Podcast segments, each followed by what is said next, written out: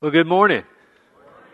Thank you for being here today and worshiping the Lord with us. And I hope that you got your Bible. If so, would you open it up or turn it on to 2 Timothy chapter 2. 2 Timothy chapter 2.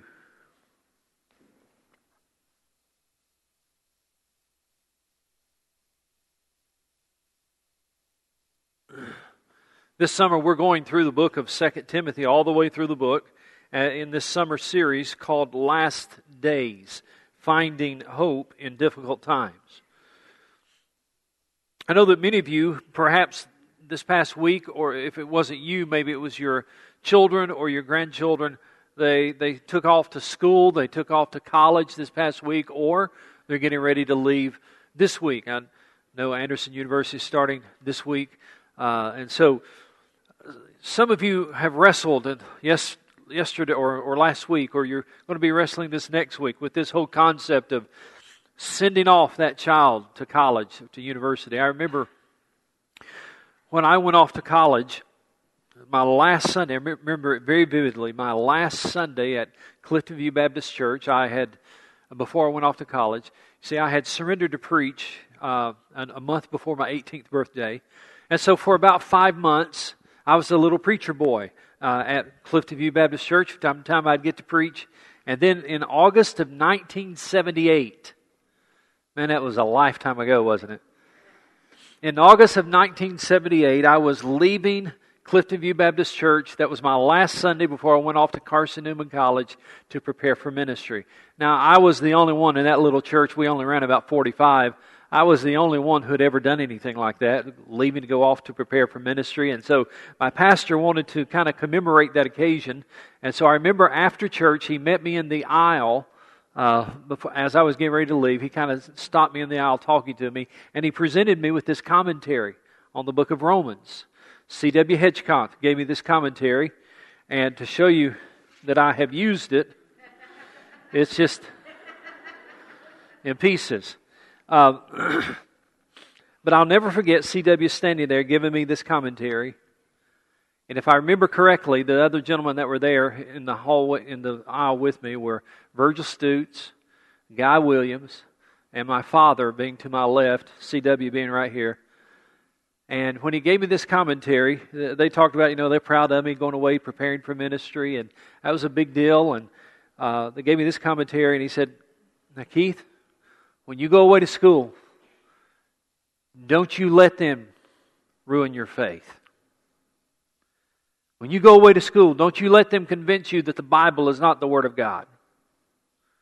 Now, that was a powerful warning for me because I had grown up in this little Baptist church, little white building set on top of a hill, 45 people on Sunday. I had grown up in that church all my life, and I had always believed that the Bible was the Word of God. And it never even occurred to me that there might be people who didn't share that belief. And so it was a good warning for me when they said, Now, when you go away, don't you let anybody uh, cause you to lose your faith or to cause you to no longer believe the Bible. Now, that was 37 years ago. Times have changed in 37 years, haven't they? In this day and time, you no longer have to send your child away for them to hear something that you don't want them to hear. You, in this day and time, uh, you no longer have to send your child to a liberal university for someone to deny or question God's Word. You see, we now live in a day and time where tolerance and relativism are the, the words of the day. And whatever is true for you is true for you doesn't necessarily mean that it's true for me. That's the, the philosophy of the day. The idea of absolute truth, the idea that this book is absolute truth, is in the eyes of many people archaic and unrealistic. And those people do not attend or teach at a liberal university anymore. They live in your neighborhood. They work with you.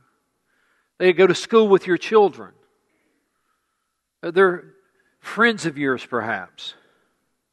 We live in a world that now takes its cues from culture rather than from Scripture. We live in a world where the words of men are viewed on the same level as the Word of God. You know what? That's really nothing new. The words of men have always competed with the Word of God. Even in the days of the Apostle Paul, just 30 years after the life of Jesus, after just 30 years after he had walked on the earth, even in the days of Jesus, there was this tension, or, or I'm sorry, in the days of Paul, uh, there was this tension between what men said and what God said. Even in the days of Paul, 30 years after Jesus walked the earth, there was this struggle. Whose words matter most? Words of men or the Word of God? Ladies and gentlemen, that is a struggle for all of us that we that is a question we all have to wrestle with. Whose words matter most? Every Christian has to answer that question. And if you're going off to college or you're sending your children off to college and, and all of a sudden they're free to experience things they've never had the freedom to experience before, they're free to go wherever they want to go, they're free to do whatever they want to do, and mom and dad are not there with them, all of a sudden that becomes a very real question. Whose words matter most? When they have all kinds of invitations and opportunities and friends that are speaking into their ears, that question, whose words matter most, is a very powerful question. If you're newly married and you're starting a family and you, you got uh, these little kids or little babies, or you're thinking about getting those, and all of a sudden you've got to wrestle with that question too, don't you? Because what are you going to tell your children about the Bible? What are you going to teach your children in this in this society where everything is relative and there is no moral absolutes, what are you going to tell your children? How are you going to live in front of them? And how are you going to teach your, by word and by example? What are you going to tell them about whose words matter most? If you're a business owner, get ready. Because if you want to, to conduct your business according to Christian principles, there will come a day, it's already happening in other places around the country, but there will come a day that if you're a business owner and you want to conduct your business according to Christian principles, you're going to have to wrestle with this question too Whose words matter most? It's a big question. It's an important question. And it's a question we all have to ask and answer. And that is the question, the issue that Paul speaks about in 2 Timothy chapter 2. I hope you've got your Bibles ready now. 2 Timothy chapter 2 verses 14 through 16.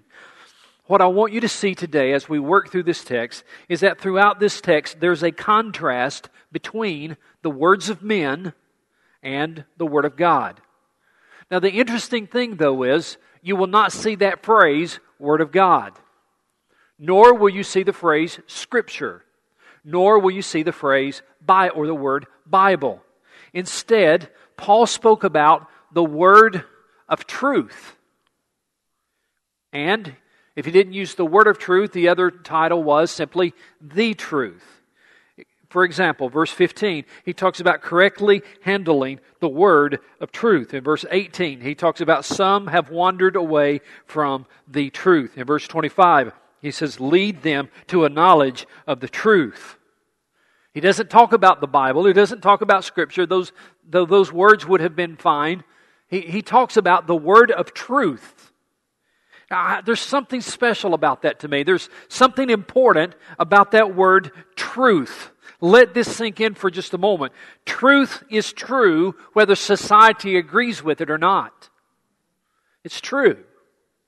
Truth is true in every generation. Truth is true for every people group. Truth is true for every age group. Truth is true whether I like what it says or not. My opinion can never change truth. Listen, you can reject truth, you can resist truth, you can deny truth, but it's still true.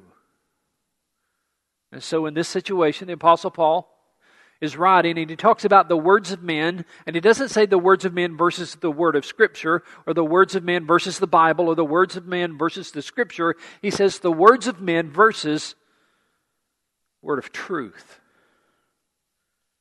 So, whose words matter most? The words of men or the word of truth? That's the question we're going to be looking at today. Now, here's what I'm going to do. We're just going to have a running commentary through the text. I'm just going to teach you a little bit today. We're going to kind of walk through the text together. I'm not going to give you an outline, but at the very end, I'm going to say, here's the one thing I want you to get. Here's the one thing I want you to remember. So let's work our way through the text so we can get to that one thing. Beginning in verse 14.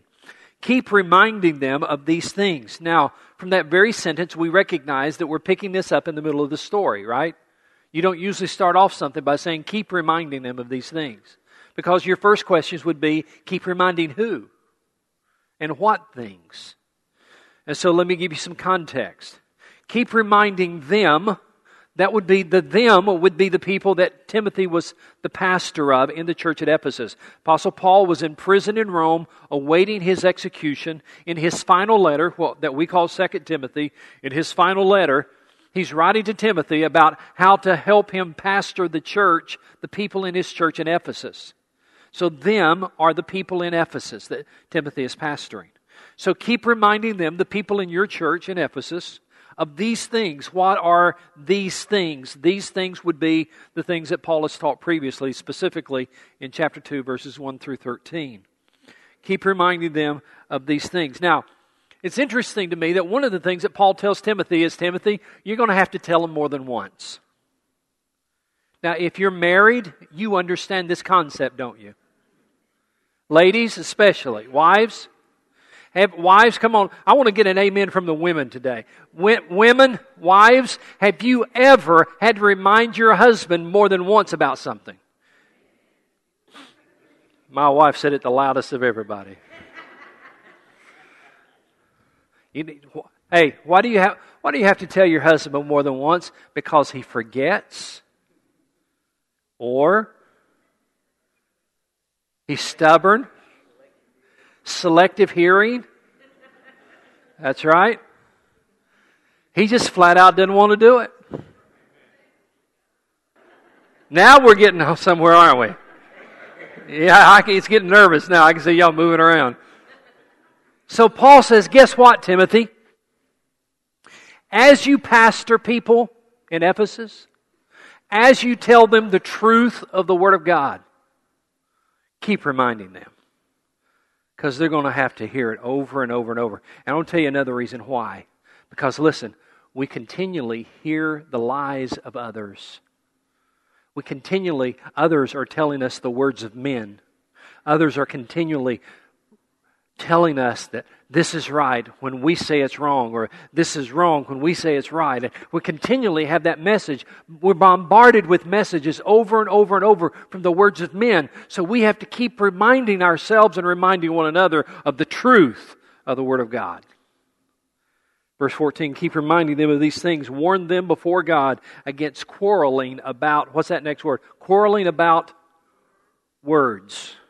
So, throughout the text, you're going to see this contrast between words, words of men, and the word of truth. So, words are in verse 14, words of men. He says, It is of no value, it only ruins those who listen. Verse 15, do your best. I think perhaps the King James says study. Uh, other translations say be diligent. The idea, he's not talking about textbooks here. Uh, he's not talking about applying yourself to learn a textbook or anything like that. He's, he's talking about do your very best, uh, be diligent to present, work hard at it, to present yourself to God as one approved, one that He approves of, a workman who does not need to be ashamed, and who correctly handles the word of truth. Now, that word correctly, or that phrase, correctly handles, is an interesting phrase. It literally means, in the original language, to cut a straight line. So, if, if you like to write notes in your Bible, that might be a good note to write in your Bible.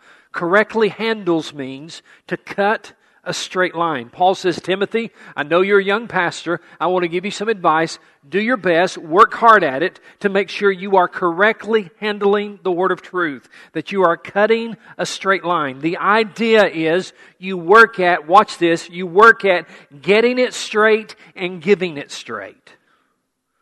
That's the task of every teacher, every BSF teacher, every Bible teacher, every pastor. That's our task to get it straight and to give it straight.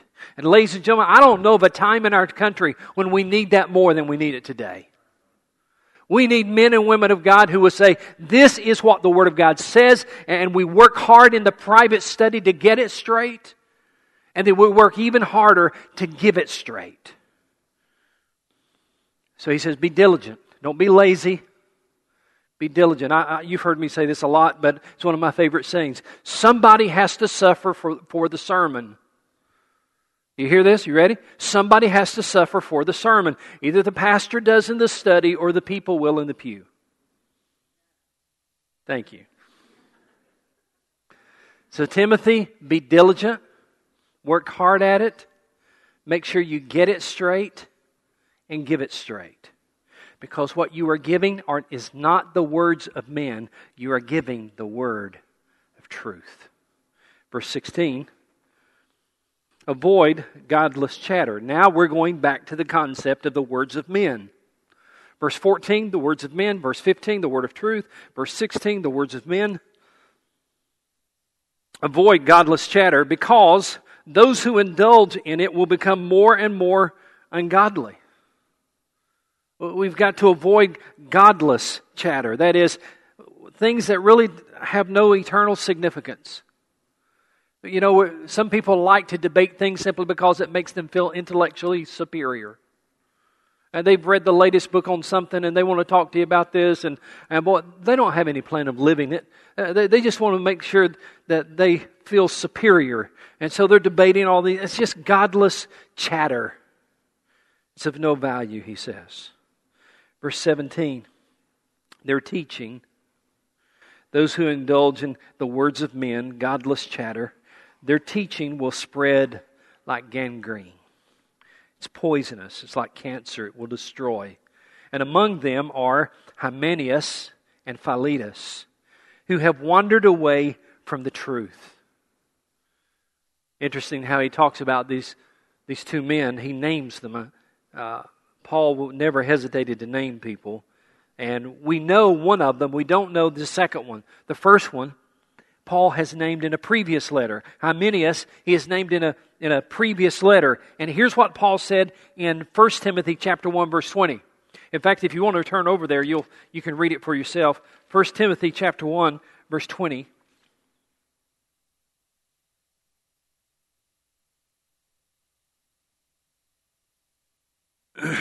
I tell you what, go in verse 19, the second half of verse 19. Some have rejected these and have shipwrecked their faith. Among them are Hymenaeus and Alexander, whom I have handed over to Satan to be taught not to blaspheme. So Hymenaeus is not a very good guy. Paul says, I've handed him over to Satan and then this other guy, Philetus, we've never heard of him before. He's not mentioned anywhere else in the Bible. But Paul mentions him here because he says his teaching is like gangrene. His teaching is simply, he's teaching the words of men. He's teaching the words of men, and it's like gangrene. It's poison that's spreading. And, be, and because they're teaching the words of men, they have wandered away from the truth. If there are five words that could summarize what's happening in our country today, it would be these five words in verse 18 wandered away from the truth. I think that's a good description of the United States of America by and large. Wandered away from the truth. Even in the buckle of the Bible Belt, we've seen in recent days how true those words still are. And then he says, the second part of that verse, not only have they wandered, have they wandered away from the truth, here's the danger of false teachers. They say that the resurrection has already taken place. They say it's the words of men. They say, what's it based on? It's based on what they say. They say that the resurrection has already taken place, and they destroy the faith of some. The words of men destroy the faith of many. And then verse 19, nevertheless, in spite of the fact that there are false teachers, in spite of the fact that some are led astray, nevertheless, God's solid foundation stands firm, sealed with this inscription The Lord knows those who are His, and everyone who confesses the name of the Lord must turn away from wickedness. And then he uses an illustration in verse 20. Verse 20 and 21, very descriptive illustration. In a large house, and, and I, as best as I can understand it, this large house he is referring to is the church. In a large house or in the church, not Mount Airy Baptist Church, but capital church, capital C church, the, uh, the body of Christ. In a large house, there are articles not only of gold and silver, but also of wood and clay and some are for noble purposes, and some for ignoble. Now, I want to help you with this illustration. We'll try to put it more in current day terms because there's a powerful word right here. I bet for many of you, if I were to come to your house, you've got in your cabinet somewhere hidden away fine china and crystal. I'm not going to ask you who has that, but I bet lots of you do, don't you? I mean, you've got it now, now, here's what I also know about it. If you've got that in your house, here's what I also know about it. You don't use it.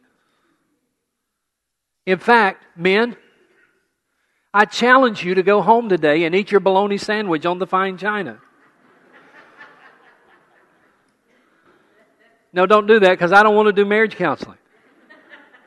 You don't use it because that's for a that's for people, that's not for you, right? This, this is not for you. If you want something to eat, here's what you, you use the Corningware. Or better yet, you use the paper plate. Right? I, I, I love using paper plates. I don't have to worry about it. I just, I'm done with it. So in every house, we have those things we use and things perhaps we don't use quite as much. And then there's another category. In some houses, we have things that Paul calls ignoble. We don't use that word very often, so let me show you what ignoble means. This way I can relate it to you is that when my when I was growing up as a child and as a teenager, my dad chewed tobacco. Red Man, I believe was the brand. And he would chew two or three packs a day. I mean, he constantly had a chew in his mouth. And now, let me get down here close because this is going to be gross. Um, when you're chewing tobacco in the yard, it's okay. You can just kind of spit it in the grass, right? But guys, when you're chewing tobacco and you're sitting in the recliner watching television, you got this big chew in your mouth. That tobacco juice has to go somewhere, right? And here's what you don't do. You don't say, honey, would you bring me one of those crystal glasses in here? You know, you're not going to do that, are you? you're going to have a spit cup. Now, for my dad, it was one of two things it was either a styrofoam cup or it was a brass spittoon. Most nasty thing you have seen in your life. I made the mistake, I cannot remember if it was the paper cup or if it was the spittoon. I made the mistake one time of walking by his chair and my foot hit the cup and knocked it over. It was full. And it was all over the floor. Yeah. And dad said, clean it up. and I gagged and I gagged and I cleaned it up. Now, you would never intend, you would never, if, if I were to say, here's my dad's spit cup, Rick, would you like a drink? no. That's what we call ignoble in the text. That's what we call dishonorable. In other words, this is something I have no intention of using in this form, in this fashion. Paul says in every church, or in the church, capital C, in the church, there are different kinds of vessels. There are those that are gold and silver, that is, things that God plans to use. God's going to use that. That's why it's valuable. It's gold and silver. God plans to use it. But then there are also ignoble vessels, dishonorable vessels, spit cups that God has no intention of using. That's what, that's what he means by there are vessels that are wood and clay. Because I can't even tell you what they use the clay pot for. It's worse than the spit cup. So Paul says in the church, there are false teachers and there are true teachers. There are those who are teaching the word of truth, and there are those who are teaching the word of men. Now look at the text with me. Um, verse 20, 20 and 21. In a large house, in the church, there are articles not only of gold and silver, things that you would use and treasure and value, but also of wood and clay, things that you would not treasure or value. Some are for noble purposes, and some for ignoble. Uh, that is, they have a purpose, but you don't want to talk about it. Verse 21 If a man cleanses himself from the latter, from the ignoble things, uh, he will be an instrument for noble purposes, made, made holy. And I love this phrase. You might want to mark it in your Bible useful to the master and prepared to do any good work. Who is useful to the master? Well, if you look at the entire context, the person that is useful to the master is the person who is leaning on and believing and teaching that the Word of God is more important and has priority over the words of men. The one that God intends to use, watch this, the one that God intends to use are those men and women who believe this is the Word of truth. And the one that God has no intention of using are those who believe that the words of men are just as important. So then he goes on in verse 22. he talks to Timothy about his own life. Because everybody look at your pastor for a moment. It's one thing. It's one thing to get up and preach and say, This is the word of truth. But Paul is saying in the next few verses, Timothy, if you're going to declare the word of truth, you've got to live it. You can't just be a pastor or a preacher that's, that's just has this public ministry, but your private life is far different. And so he says this flee the evil desires of youth and pursue righteousness, faith, love, and peace, along with those who call on the name of the Lord out of a pure heart. Flee and pursue. Now, uh, let me help you again with those phrases. Uh, this coming Friday night, high school football starts. How about that? Isn't that good? And then I think what is it next? The next Saturday, college football starts, and then sometime in the near future, uh, professional football, NFL starts. I'm telling you, life is about to get good. Now, here's what I want to challenge you to do. When you watch one of those games, doesn't matter what level it is, when you watch one of those games, I want you to watch for the wide receiver. If you're not sure who the wide receiver is, he's the guy on the end who's going to run down the field, he's going to run a certain route, and they're going to throw the ball to him. I want you to watch what happens when he catches the ball. This does not happen until the ball is in his hands. But once he catches the ball downfield, once he runs and the ball is suddenly in his hands, all of a sudden he is doing two things simultaneously. Number one, he is fleeing from the defenders that are trying to get him. And number two, he is pursuing the touchdown that is in front of him. At the same time, he's doing two things fleeing those who are trying to tackle him, pursuing the goal line to score a touchdown. He's doing both things at the same time. He's fleeing with a purpose. He's fleeing the defenders to score the touchdown. Paul said to Timothy, Listen, as you are a preacher and a teacher, it's, it's one thing to say, I believe this is the word of truth, but you also have to live that lifestyle as well. And so that means you have to be fleeing the evil desires of youth. And as you're fleeing, it's not enough just to flee, not enough just to get away from something. You don't just flee, but at the same time, simultaneously, you're also pursuing something. He said, You are also pursuing righteousness, faith, love, and peace. And you don't do it on your own. You don't do it by yourself. You do it along with those who call on the Lord out of a pure heart. Then he says, I'm going to have to hurry. Then he says, verse 23, don't have anything to do with foolish and stupid arguments. We're back to the words of men again. There's this constant comparison throughout the text. So now we're back talking about the words of men. Don't have anything to do with foolish and stupid arguments because you know they produce quarrels.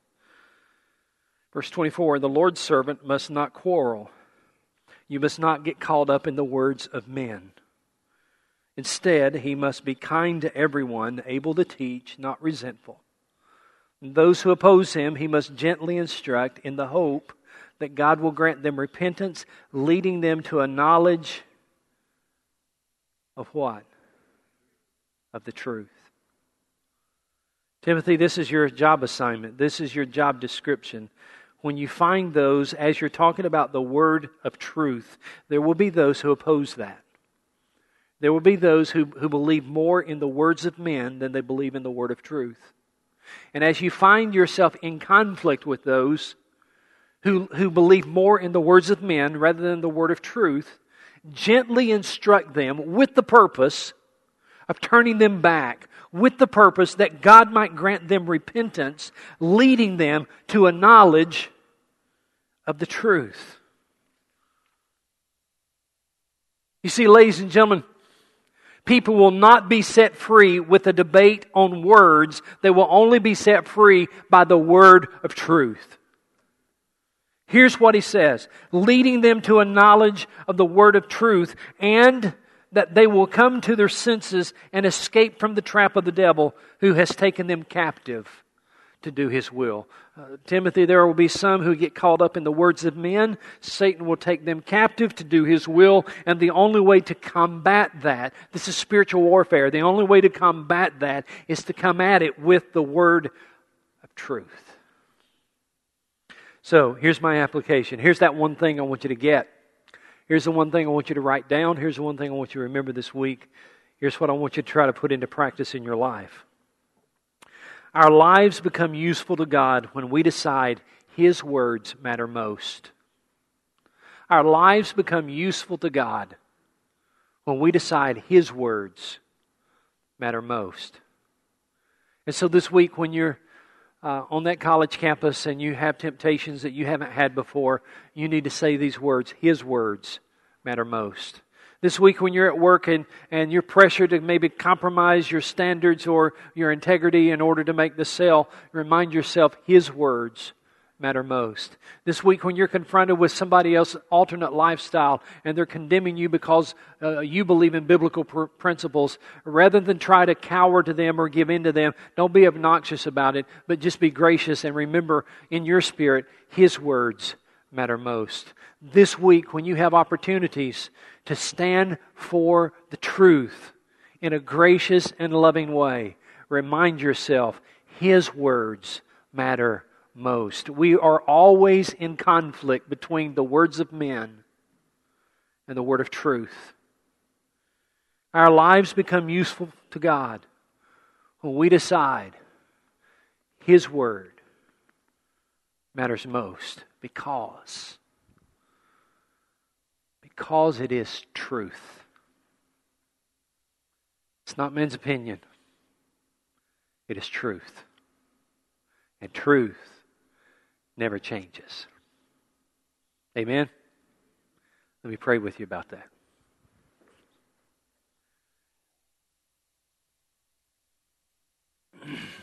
every head bowed, every eye closed. Is your life useful to God, or are you getting caught up perhaps in the debates in society and the pressures of culture? Are you getting tied up in the words of men? Have you been reading books or watching uh, something online or reading blogs, and all of a sudden the words of men are taking more of a priority in your thinking? I want to remind you. I want to remind you that that is the words of men never lead to life. I want to remind you that the word of truth is only is the only thing that can set you free. The word of truth can guide your life. And so, verse 15 is so important for all of us. Be diligent, work hard at it, study to show yourself approved, a person who rightly divides the word of truth. work hard at getting it right and saying it right. Father, I thank you for your word that in a time when there are so many voices of men out there, may we decide that your words matter most. When people try to persuade us in a different direction, when they want to debate our personal beliefs, when they want to criticize or attack us for our faith. Help us, God, to be faithful to you because we have settled and determined we will not give in to the words of mere men, but your words matter most. In Christ's name I pray. Amen.